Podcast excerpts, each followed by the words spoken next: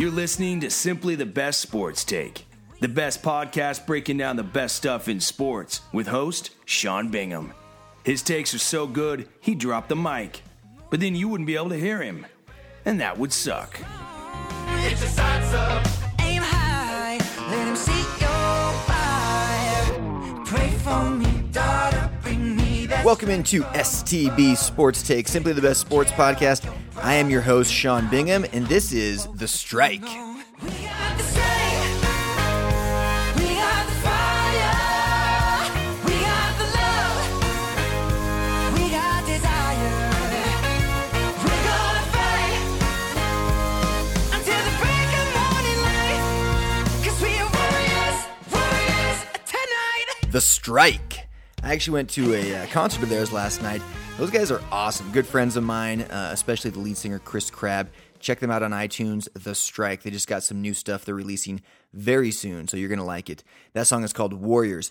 I am Sean Bingham. I am your host. This is Simply the Best Sports Podcast, and I am back at my desk with a nice microphone. Hopefully, it sounds better than uh, last week's, although I think it turned out pretty good using the cell phone, talking about Kobe Bryant dropping 60 in his season finale, career finale, that is. But uh, today we've got a fantastic podcast ready for you. We're going to do a little NFL draft preview. The draft is tonight. But more than anything, we're going to be talking about the NBA playoffs. We're bringing in uh, pro scout and pro development coach Collin Terry. He'll be joining us shortly to talk about the playoffs, talk about the injuries that have been taking place, and how they may affect the entire landscape of these NBA playoffs. So, for starters, though, before we bring in Collin, let's talk real quick about the NFL draft. It's crazy how much attention the NFL gets. I mean, don't get me wrong, I love football. Love football. During football season, my favorite sport is football. During basketball season, though, my favorite sport is basketball. So right now, well, I'm I'm stoked to, to see what happens in this year's draft. I'm far more focused on the NBA playoffs, but football dominates this country, and uh, it, it is a tremendous sport. It might be my favorite sport. It, like I say, it just depends on what season you catch me in, which one's my favorite one. But I pulled up uh, the NBA Insider, excuse me, not the NBA, but the uh, NFL Insider stuff, and looked up Todd McShay and, of course, Mel Kiper. They're kind of the ESPN experts, right, on the NFL. And I'll tell you what, after the draft, we'll do our own little recap with our own expert and kind of kind of see, you know, what uh, what he thinks of everything. Ron Meeker, we've had him on the podcast before, but we'll bring him in and see kind of what his take is on how the draft went down and what teams were the winners and which ones were the losers. But if you look at these big boards that uh, Todd McShay and Mel Kiper put together, and their mock drafts, by the way, are always correct. It's it's insane. Like these guys are always right. But there's a lot of hype right now about uh, Carson Wentz and Jared Goff. Wentz, of course, you know, played for North Dakota State quarterback. And this is a team that nobody really saw play this year. I mean, North Dakota State, nobody saw them play. Nobody really knows what to expect, at least among the general public, right? So we're just kind of going off of what happens in the combine and then what the scouts say. But I, I have this gut feeling that both Carson Wentz and Jared Goff are going to prove to be just kind of average quarterbacks. Again, I'm not claiming to be an expert. You know, we may bring on Ron Meeker in a future show, future podcast, and kind of get his take on some things. But it just feels like there's kind of desperation at the quarterback position. And I just don't know. I don't know. I mean, I'm not going to say these guys are going to be like Ryan Leaf types, but it's a crapshoot at quarterback in the NFL. I was talking to a buddy about this just the other day. I mean, you get a guy like Tom Brady. He goes in the sixth round. He was like the 199th pick overall, and he turns out to be the greatest quarterback of all time. Then you get a guy like Peyton Manning, who goes number one overall, and he's, you know, top three quarterback of all time, top five quarterback of all time. And then you get a guy like Ryan Leaf, who goes second overall, right behind Peyton Manning. And it was kind of a debate that year who should go first. I mean, Peyton Manning you know, was kind of the, the front runner all along. But there was some debate who should go number one, Peyton Manning or Ryan Leaf. Well, Ryan Leaf was probably the biggest bust in the history of the NFL draft. Then you look at the you know the year with with uh, RG three and Andrew Luck. There was a lot of debate there. Who's number one? Is it Andrew Luck? Is it RG three? Now I'm a huge Redskins fan, and so I've been on the RG three bandwagon all along. And RG three as a rookie did win Offensive Rookie of the Year, but we've seen what's happened since then. Andrew Luck is very much an elite quarterback or on his way to being an elite quarterback. And RG3 didn't play a single down last year. And now he's on the Browns. And honestly, I don't really foresee anything good happening there in Cleveland for RG3. So, quarterback is so difficult to predict, you know? Um, and and th- that same year, you know, the Redskins also took Kirk Cousins, who last year in the final 10 games of the season had the highest quarterback rating, passer rating of anyone in the league. He threw for over 300 yards six times. He threw 20, I think it was 22 touchdowns to three or four interceptions, is all. And, you know, they went to the playoffs, they won the division, and that was a guy that was selected after the coveted RG3. So the quarterback position is such a crapshoot. The problem is you can't win in the NFL without a good quarterback. You just can't. Um, I mean, maybe you have a you know a superior defense like the Broncos did last year, where you just have one of the best defenses in the history of the league, and then you can win it all. But even then, they had Peyton Manning as their quarterback. Maybe he's not physically the best he's ever been, but he's Peyton Manning, and he's the smartest quarterback to ever play the game. So you really you, you have to have a good quarterback to win in the NFL. And so that's why these guys like Carson Wentz and Jared Goff are getting so much hype and they're going to get paid a lot of money because they play quarterback and they're the best quarterbacks in the draft according to, you know, all of the scouts anyway. It rarely ends up, uh, you know, being true, but I guess time will tell. So let's take a look at what Mel Kiper Jr and Todd McShay have to say about this. Both of them have Laremy Tunsil and Joey Bosa in their top two. Only McShay has Bosa number one as like the best overall talent in the draft, and then Tunsil number two, while Kiper has them reversed. He has Tunsil number one, who's a tackle out of Mississippi, and then Bosa, of course, the defensive end from Ohio State. He has him at number two. And then they both have, you know, Jalen Ramsey, the cornerback out of Florida State, um, three and four. Ezekiel Elliott is listed as the fifth best player according to McShay, whereas Mel Kiper Jr. has Ezekiel Elliott down at number eight. And Kiper has, Mel Kiper Jr. actually has Jared Goff, which is, of course, the quarterback out of Cal. He has him the fifth rated quarter or fifth rated player on his big board, while uh, McShay has him ranked tenth. So they're both they're all kind of the same. Carson Wentz is listed as the seventh best player on Mel Kiper's big board, and he's ninth on Todd McShay's. But what's interesting is that everybody knows they're going to go one and two, and it's it's likely that uh, Jared Goff will go number one, and then Carson Wentz will go number two, and Carson Wentz will go to the Eagles, which is really really interesting because the Eagles traded up just last week to get from the eighth spot. They traded up to get that second pick, and they're just going to take whichever guy isn't selected by the Rams. But most likely, it's looking like it'll be Jared Goff taken first overall by the Rams, and then Carson Wentz out of North Dakota State will go to the Eagles. But the Eagles, they just signed uh, Sam Bradford to like a two year extension. And Sam Bradford's not a guy that's proven to be much in the NFL yet, but I think everybody believes he still could be. He's fought some injuries and he's still young, things like that. And he's shown signs of greatness but he hasn't really ever proven to be a winning quarterback yet. And so the Eagles go out and go out of their way to kind of get this insurance policy uh, to get up as high as the second pick. But then as the Broncos reach out to them, which happened I think just today or maybe yesterday, the Broncos reach out because they're in desperate need of a quarterback about getting Sam Bradford after they see that the Eagles traded up to get the number two pick. And of course, the Eagles say, no, we're not looking to, to trade. And that just kind of confuses everybody because now Sam Bradford's thinking, well, I've been told that I'm the starter, but yet you just made a blockbuster deal to get the number two pick so you could take another quarterback. So am I just kind of like a one year fill in guy? Are you just waiting for me to fail? You know, what's going on here? And so the Broncos, in my opinion, were smart to reach out, but you know, the the Eagles didn't bite. But most likely we're going to see Goff and, and Wentz go one and two. But uh, like I say, we're, we're not going to get too deeply into the draft. Um, it'll be interesting. Tonight's the first round, and you know it, it, obviously goes for a couple of days through the weekend, things like that. But it's really, really interesting to see how much these guys get paid, and then who really earns it, because so many of them don't. And the quarterback position in particular is so, so difficult. You know, there's there's people saying that we'll look back in a few years and realize that neither one of these quarterbacks was even worthy of the first round, let alone the one and two picks. So they'll both probably be playing with a chip on their shoulder. Um, and they both are going to be taken by teams that are in a good position. You know, the the running game is strong in LA with uh, with Todd Gurley there, and they're they're they're an established decent team. Eagles the same. Uh, they've got a new coach now and stuff, but neither one of these teams is like the cellar dweller of the league. You know, it's kind of unique. Both teams traded up to get where they are, so it will be interesting to see how that all shakes out. But um, let's move on to the NBA playoffs because it is indeed basketball season.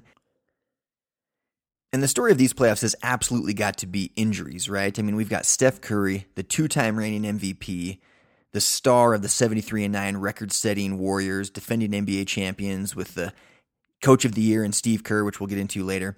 But he goes down with an ankle injury. Then he goes down with a knee injury upon his return. And now, with a sprained MCL in his right knee, he's out for at least two weeks. So does everybody just freak out and panic in uh, you know in the Bay Area? I don't think so. You know they they handled the Rockets easily, but the Rockets are maybe the worst team in the playoffs, and James Harden's a joke of a superstar, if you ask me. Which I might even dedicate a whole podcast as to to, to why James Harden is awful for the NBA and why he's an overrated superstar. But We'll save that for another time. So they handle the Rockets just fine, but now you know it's looking like oh shoot they're going to have to play the Clippers, and the Clippers actually gave them some trouble you know last year and before last year. The Clippers kind of had the, the Warriors number, and it was like this big rivalry, and it was awesome. You've got Chris Paul and Blake Griffin and DeAndre Jordan, and they're just this awesome team that's kind of on the rise. And and then this year they just weren't quite that. And then to top it off, Chris Paul goes out with a broken hand, has surgery, and then they find out that Blake Griffin can't go. He's got a thigh injury.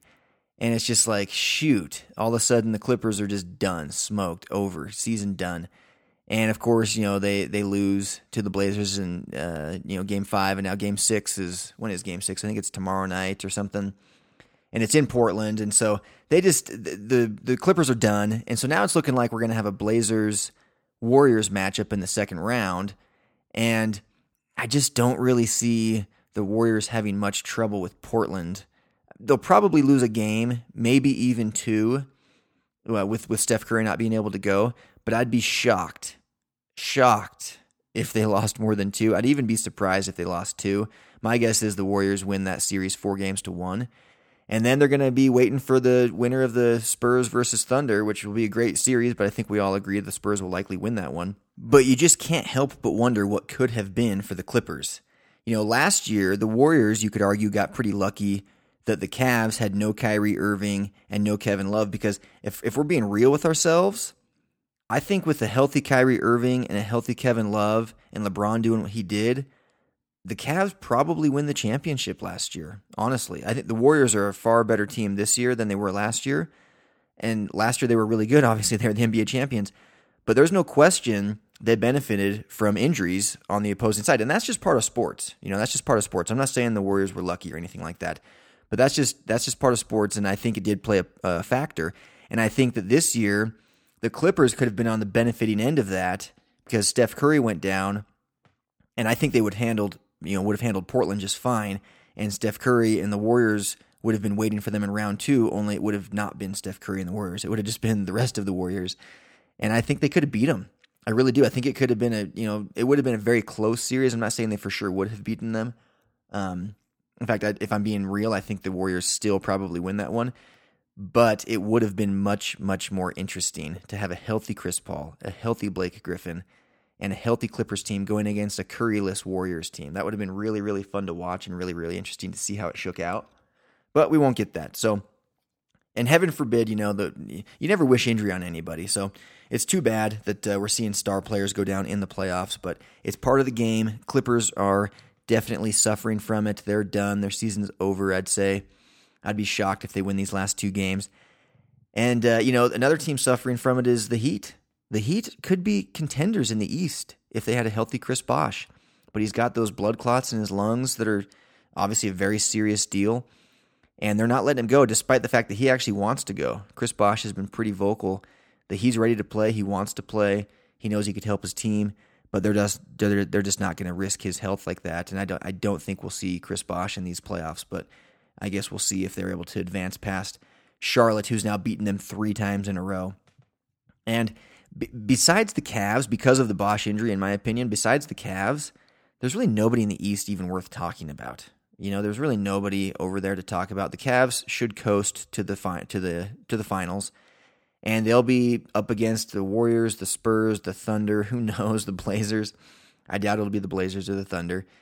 But if there's a if if we get Steph Curry to come back healthy, then it'll be the Warriors, I'm sure. But if if if Curry's not healthy, if he's if he's not even 100%, I could very easily see the Spurs getting to the finals because the Spurs, they do the same thing every year. They kind of coast in the regular season and then all of a sudden come playoffs they're like this different team. They've been hiding all these tricks up their sleeves and different schemes and different rotations and more minutes for certain guys and things like that and they're healthy and ready to go and the the Warriors are so their winning percentage with Curry is is 89.3 or 0.893. Without him, it's 0.667. So their winning percentage is significantly better with him than it is without him. They average 10.2 more points per game with Curry than they do without him. And he's number one in the NBA in plus minus. So I get it. Draymond Green's good. Klay Thompson's good. Harrison Barnes is good.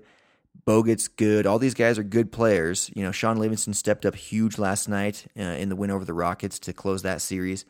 They have great players on their team. I get that. But there's no question they are significantly better when Steph Curry is on the court. Significantly better. He makes everyone around him better. He, he draws so many defenders to him, so many eyeballs, so much attention to him that it frees guys up for open looks that they wouldn't get otherwise. His ball handling skills are superior to anyone in the league outside of maybe Chris Paul and Kyrie Irving and a couple of other guys like that. John Wall maybe is in there, but um, he's so good with the basketball that he makes everyone around him better. And he's not there now. And so they looked great last night. Again, I'm not going to pay too close attention to that because I think the Rockets are just awful. Um, but they, you know, they got it done, and now they're going to play most likely the Blazers. They get a couple of days to to chill and rest out, and uh, you know, try and get Steph back to to health quicker. But it's going to be at least two weeks. And we're only a couple of days into that, so he'll miss that whole series. I'm I'm guessing. But they're now lucking out again just kidding. I'm not going to give it to luck. They're a great team. But they're now the benefactor again to injury in a sense that they're not going to have to play the Clippers with Chris Paul or Blake Griffin. So the Warriors should get to the to the Western Conference Finals, and my guess is they'll play the Spurs. But I do think that the Thunder, with Kevin or excuse me, yeah, Kevin Durant. Sorry, I was about to say Kevin Love. With Kevin Durant and Russell Westbrook healthy and ready to go, those guys are young. They're hungry. They've been to the finals before. And you got to think that at some point that team will break through. But maybe they won't. But that, that's usually how it goes, right? Like the young team kind of like just keeps knocking on the door and the old team just keeps turning them away. And then finally, one year, it shifts and the old guys are just, they don't quite have it anymore. And the young guys have learned what they need to learn and they're ready to go and they win. And you got to think at some point that's going to happen for KD and Russell Westbrook. But I just don't know if this is the year because the Spurs and the Warriors are so good. I just don't think this is the year for the Thunder, even though going into the season, a lot of people did think that this, this was the year of the Thunder. And then you get, you know, the Spurs going out, they go and get Lamarcus Aldridge, and Kawhi Leonard continues to improve, and Pop is just Pop. And they just have these guys that that become role players that used to be superstars. Tim Duncan is a role player.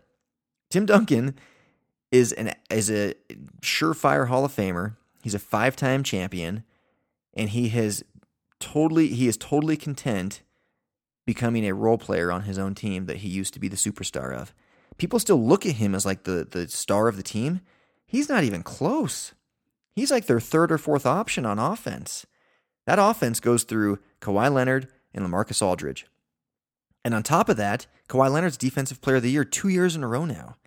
He is their superstar. Kawhi Leonard is their superstar. He's so soft spoken, he fits in perfectly in San Antonio. So the, the Spurs are phenomenal. Um, I think they give. I think they. I think they. You know, the Thunder, excuse me, will give the Spurs a run for their money, but the Spurs will win that series most likely in six, maybe even maybe even five. But uh, I do think it'll be a close, you know, close battle.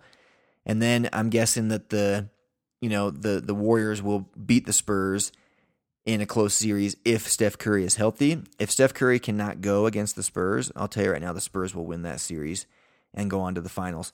And it'll be against the Cavs, and we'll just see how things shake out. But you know, I do think that the the Heat could have uh, could have battled the Cavs if they had a healthy Bosh. And last night, you know, they they lost a tough one. If you watch that game, D Wade, you know, got, got uh, Dragic. He he.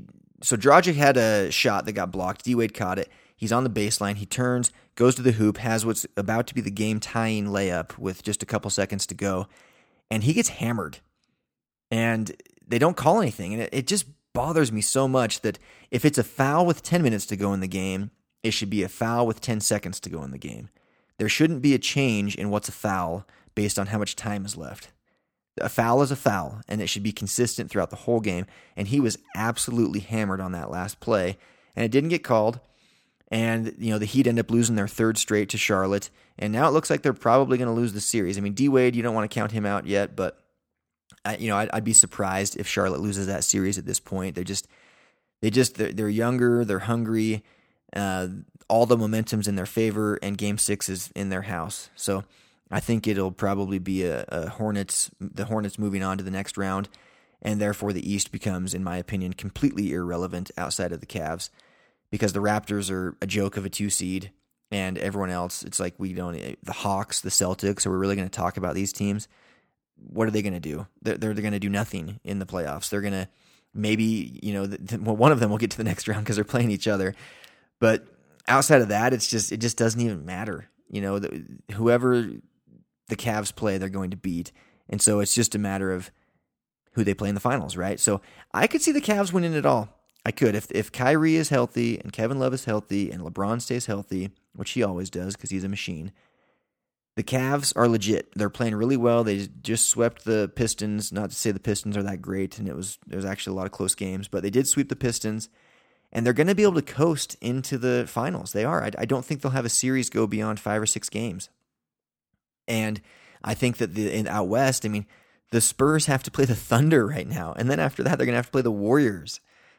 Those are the three best teams in the league, and they're all over there in the same conference. And so, the Cavs are really, really good, and and I could see them being the benefactor of just being in, in better shape and less banged up and more rested going into the finals, and maybe they can surprise some people. So it'll be an interesting playoffs, but. Uh, I do want to talk before we bring in Collin Terry. I just want to talk real quick about how Steve Kerr got Coach of the Year.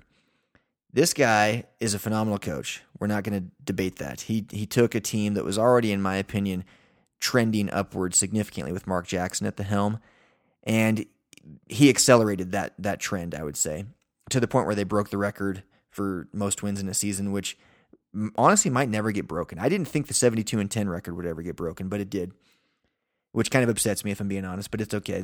Kudos to the Warriors. At least Steve Kerr, a former Bull, was the was at the helm. But what's interesting is that I feel like people maybe forgot Steve Kerr sat out the first 43 games of the season.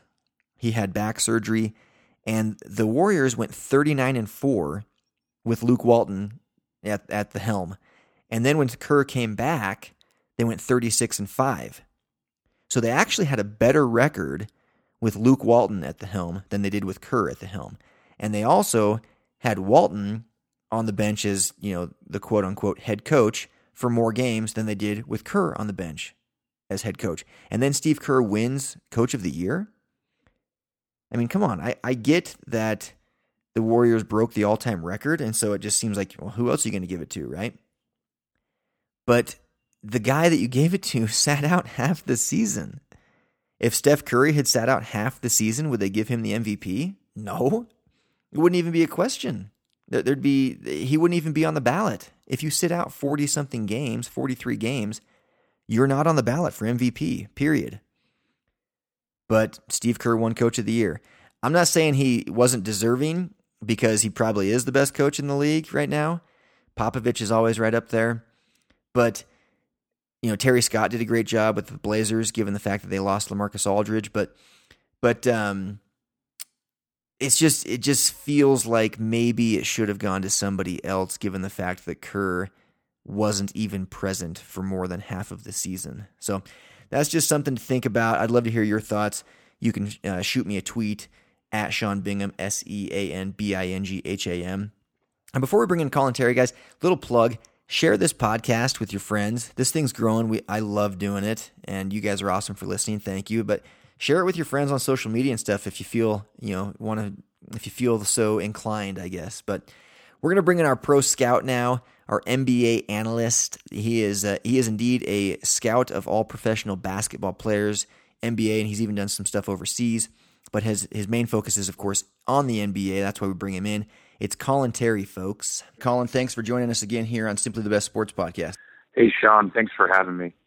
Yeah, dude. So um, it's always fun to have you. And right now, we're in the thick of the NBA playoffs. I know the NFL draft is tonight, and there's a lot of people all hyped up on that. But but this is basketball season, and we're going to talk about basketball. So one thing I want to jump right into with you is the Steph Curry, Chris Paul, and Blake Griffin injuries.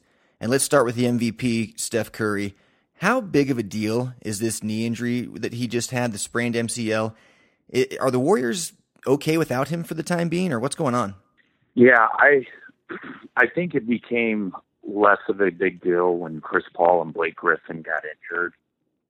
Uh, that um, that made it not as a big deal. Uh, the Warriors have a ton of talent, a ton of shooters on their team, and uh, with the Clippers losing their two best players, it's really helped the Golden State Warriors navigate the next round. Uh, they don't necessarily need Curry as bad as, as they would have previously. And if I was the, the head coach of the Warriors or a major decision uh, maker in that organization, I would even be maybe even more cautious than I would before because I think the road got a lot easier with uh, Blake Griffin and Chris Paul getting injured. Yeah, definitely, I agree. So, an interesting stat. Now, obviously, the the Warriors have only played now like six games or something without uh, Steph Curry, but they are significantly. They do have a better win, winning percentage with him than without him. But a more telling stat, they average ten point two points per game more with Steph Curry than they do without him and he also is number one in the NBA in plus minus. So it's interesting, you know. Like I agree with you that uh, you know once Chris Paul and Blake Griffin went down, that kind of was had to have been a kind of a relief for the Warriors because now they're likely going to see the Blazers in the next round, and that's a much easier matchup than the Clippers would have been. But so t- tell me this: Do you think that the you know do you think that the Clippers would have beaten the Warriors in a seven game series without Steph Curry, given that the Warriors would still have home court advantage? I still think it would have been pretty difficult. Um, I, I, really like the stats that you just presented about Steph Curry. Um, with the NBA game today, I remember hearing Jeff Van Gundy say that it's a one play league. It's a, a pick and roll game. Um, if you go to watch a game, or you're going to see multiple pick and rolls on almost every single possession. And the reason why Steph they're able to score so many points is because he does what all great players do, and that is he creates. All great players do two things: they get a live, they can get a live dribble in the paint, or they can cause a double team, or both. And the best ones can do both. And Steph is really, really good at both of those aspects of the game, and so he puts so much pressure on the defense but with him being out, um, I think one of the things too with the Warriors, and this is why I think that they would still beat the Clippers without Curry, is they've got other really, really, really great players. Klay Thompson is fantastic. I think he's probably the best two guard in the NBA. Draymond Green, the best four man. Uh, they've got Shaun Livingston, who's probably the best all around bench player in the NBA. They've got Andrew and, Iguodala. And Livingston, just well, to just so. to cut you off, Livingston went off last night, filling in for Curry as the starting point guard. The dude was seven for eight from the field for 16 points. His plus minus, he was a plus 29 last night. Plus 29. I mean, yeah. Livingston had 16 points, yeah. three rebounds, three assists, only one turnover. He only played 28 minutes. I mean, that's that's a heck of a fill in for Steph Curry right there. Yeah, and he's I mean, he's a six seven point guard. Yeah. And he's a tremendous defender who can guard multiple positions. and he's not even. You know, I wouldn't say that he's a great three point shooter, uh, but he puts a lot of pressure on the defense. He creates a double team, like I was talking about previously, Mhm. by posting up smaller guards and whoever he's get, against in the mid post, kind of low post areas. So they've just got multiple weapons. And as I remember, we were talking about it before. Is there's maybe one or two guys on the entire roster, Andrew Bogut being one of them, who can't hit a wide open three pointer. And so they just spread you out. And when you're defending their pick and rolls, you have to extend your defense so high that it creates driving lanes and, and opportunities for the, the drive and kick game. And those guys can hit wide open threes. Yeah. So it, it's just tough. And I'm not, I'm not totally sold on the Clippers. I, as far as their ability to consistently play defense, lock people down when they need to. I think that's kind of part of their inconsistency. And so I, I definitely think it, it would be advantageous for the Clippers to go against the Warriors without Steph Curry, but I don't think the Clippers are even going to get past the, the Blazers No. in this current round. No, no. I mean, they, on, they so- lost their two best players. I think they're done. So let's let's assume that that you know that that's indeed the case, and that the Blazers go on and win Game Six at home and and wrap up that series.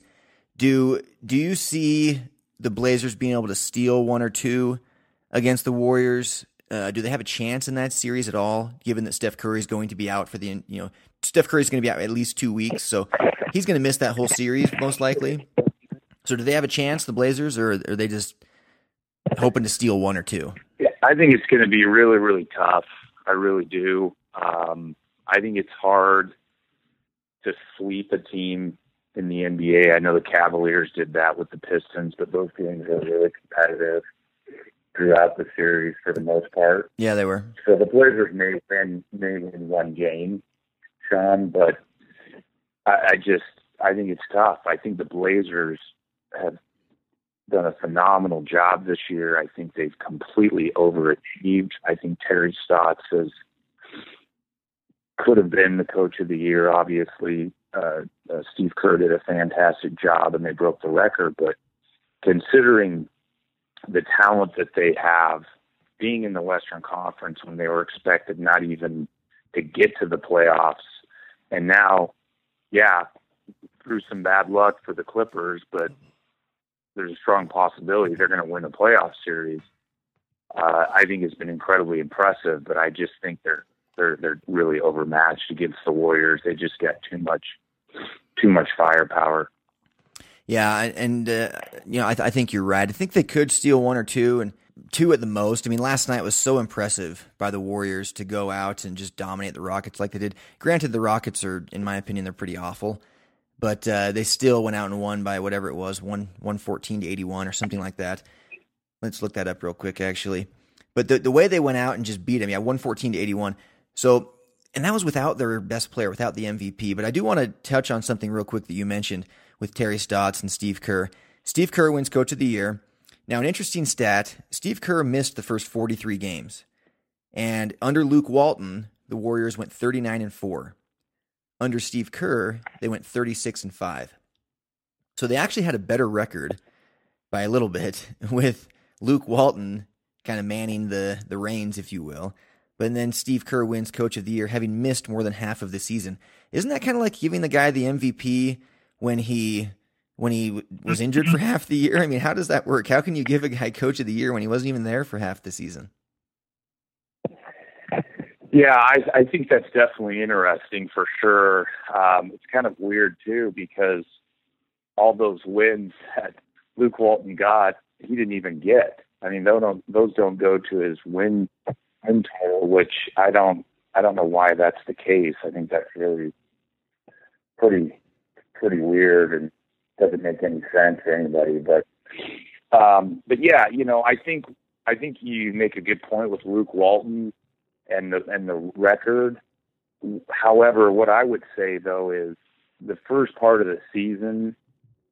I'm not going to say it's easier to get wins per se, But I think one of the, the the challenges the NBA has right now is the seasons are just too long. They just have too many games, and so I think uh, Luke Walton's uh, win total is kind of a byproduct of new season, whereas even though it's only a difference, I think he said of one game, Steve Kerr's is, hey, we're game 68, we're tired, we're probably a little bit burned out. Yeah. Um, you know, it's it's a grind as far as the season's concerned, and uh, I think that's kind of more of the reason why uh, Luke Walton has a better win total than than Steve Kerr. I think they're both good coaches. I think they're doing a good job, and uh, a big part of the NBA and having coaching success in the NBA is getting guys to play together as a team,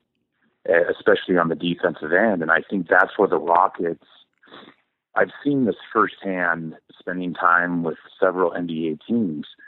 When your best player is not committed to the defensive end of the floor, it almost gives everybody else on the team permission to kind of slack off too. Mm-hmm. Uh, they don't feel as accountable. And You're, you're not suggesting like that James Harden doesn't play defense, are you? I, I, I, I'm, I'm, I'm suggesting I think there's multiple people on that team uh, that don't play don't play defense, and so it's almost it's almost it kind of lets everybody off the hook. And when you have that scenario and that accountability is not there, it's very very difficult to win. And I think that's for whatever reason what happened with the Rockets, chemistry or whatever. I think they made a mistake. I think JD Bickerstaff did a great job, but I think they made a mistake by getting rid of Kevin McHale early in the season. Yeah. But it's tough to win when your best players aren't committed to consistently defending and and things like that on on, on that side of the ball. Yeah, James Harden, he's the most overrated superstar in the history of the league, but that's a conversation for another day. Um, so let's let's let's get back to these these Western playoffs real quick because I don't know that there's you know much to talk about in the East. Although I do want to ask you that as well. But the Spurs and the Thunder, um, what are we expecting to see there? I think you're going to see the same old San Antonio Spurs. I think they're just going to find a way to win. I think they've got a deeper bench. I think with Lamarcus Aldridge in that series, I think that's a great matchup for him. Whether he's going against Enes Kanter or Serge Ibaka, I think uh, I just think the Spurs are tough, and I, I I think we talked about this on a previous interview. Is you know all the Spurs do is fly under the radar. They're, they won almost as many games. They were pretty close to the. Uh, I think when it was all said and done, maybe six games more they lost, but I think Yeah, there were 60, Four of those 67 six and 15. there. and- yeah. yeah, And all they do is fly under the radar. franchise record for a franchise that has five titles. I mean, so for them to have a franchise record season, that means they're a dangerous team this year. Yeah, yeah, and I've I've thought I've thought all along, and I'm not a big believer in the regular season as far as how these guys will do in the playoffs.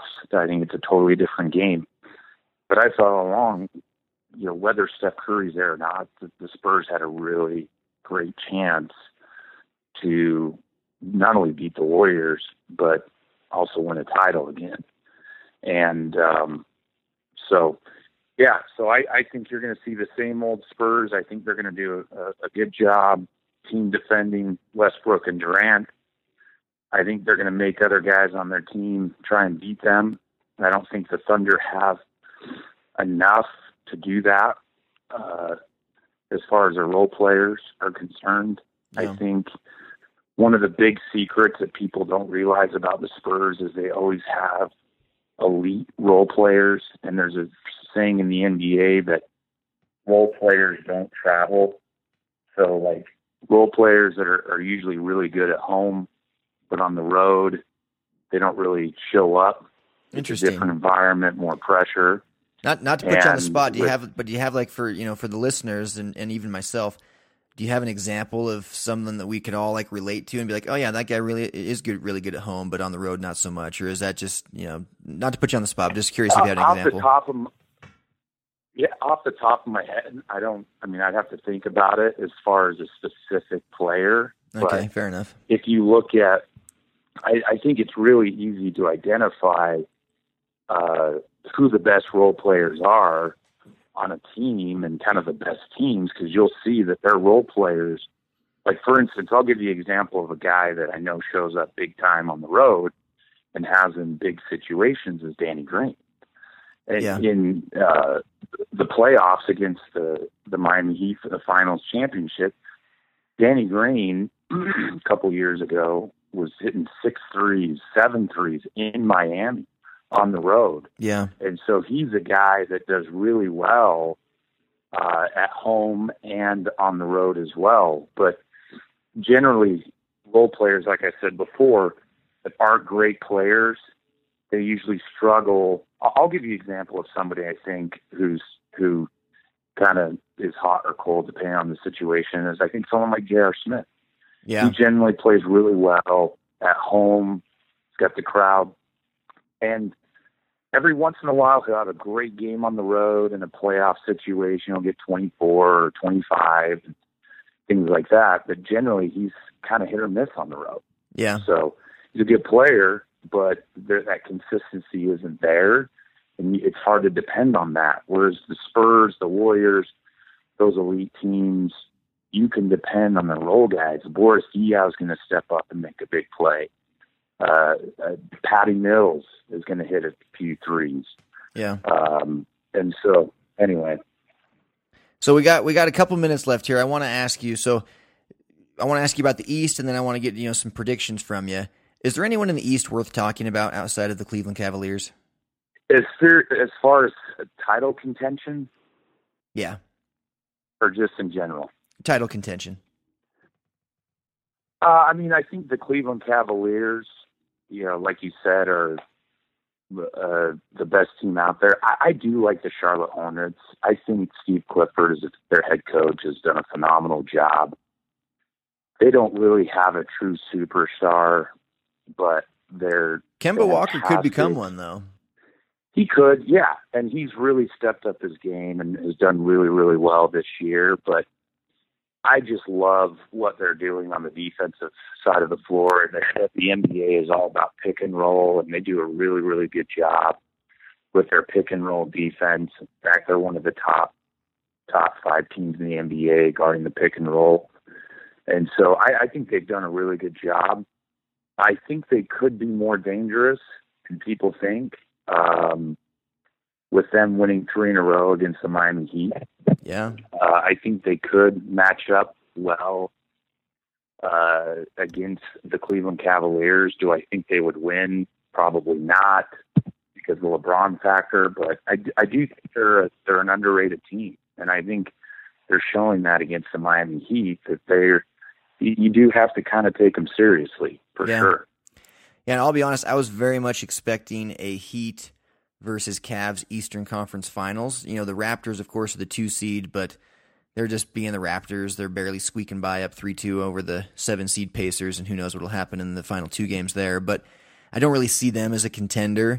And, you know, without Chris Bosh, the, the Heat took a huge hit. I think if they had Chris Bosh, they could be legitimate contenders to, to even make the finals potentially. But without him, they just don't seem to just don't seem to have it. I'd, I'd actually at this point be surprised if they win this series against the Hornets. But who knows? Maybe D Wade can turn back the clock and pull some clutch clutch jumpers out down the stretch and win a couple of games here now.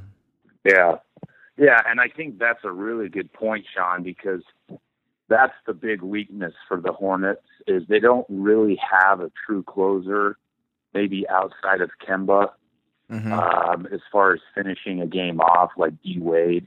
Even though D Wade is older, he's such a great closer and finisher. He's done it so many times, and he has that confidence and experience. Yep. So I do think that's something that the Hornets really that's that's kind of a glaring weakness for them.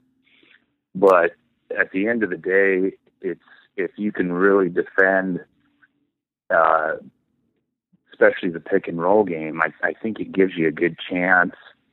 and uh, I, I do. I think Steve Clifford is really, really a, a great, great coach.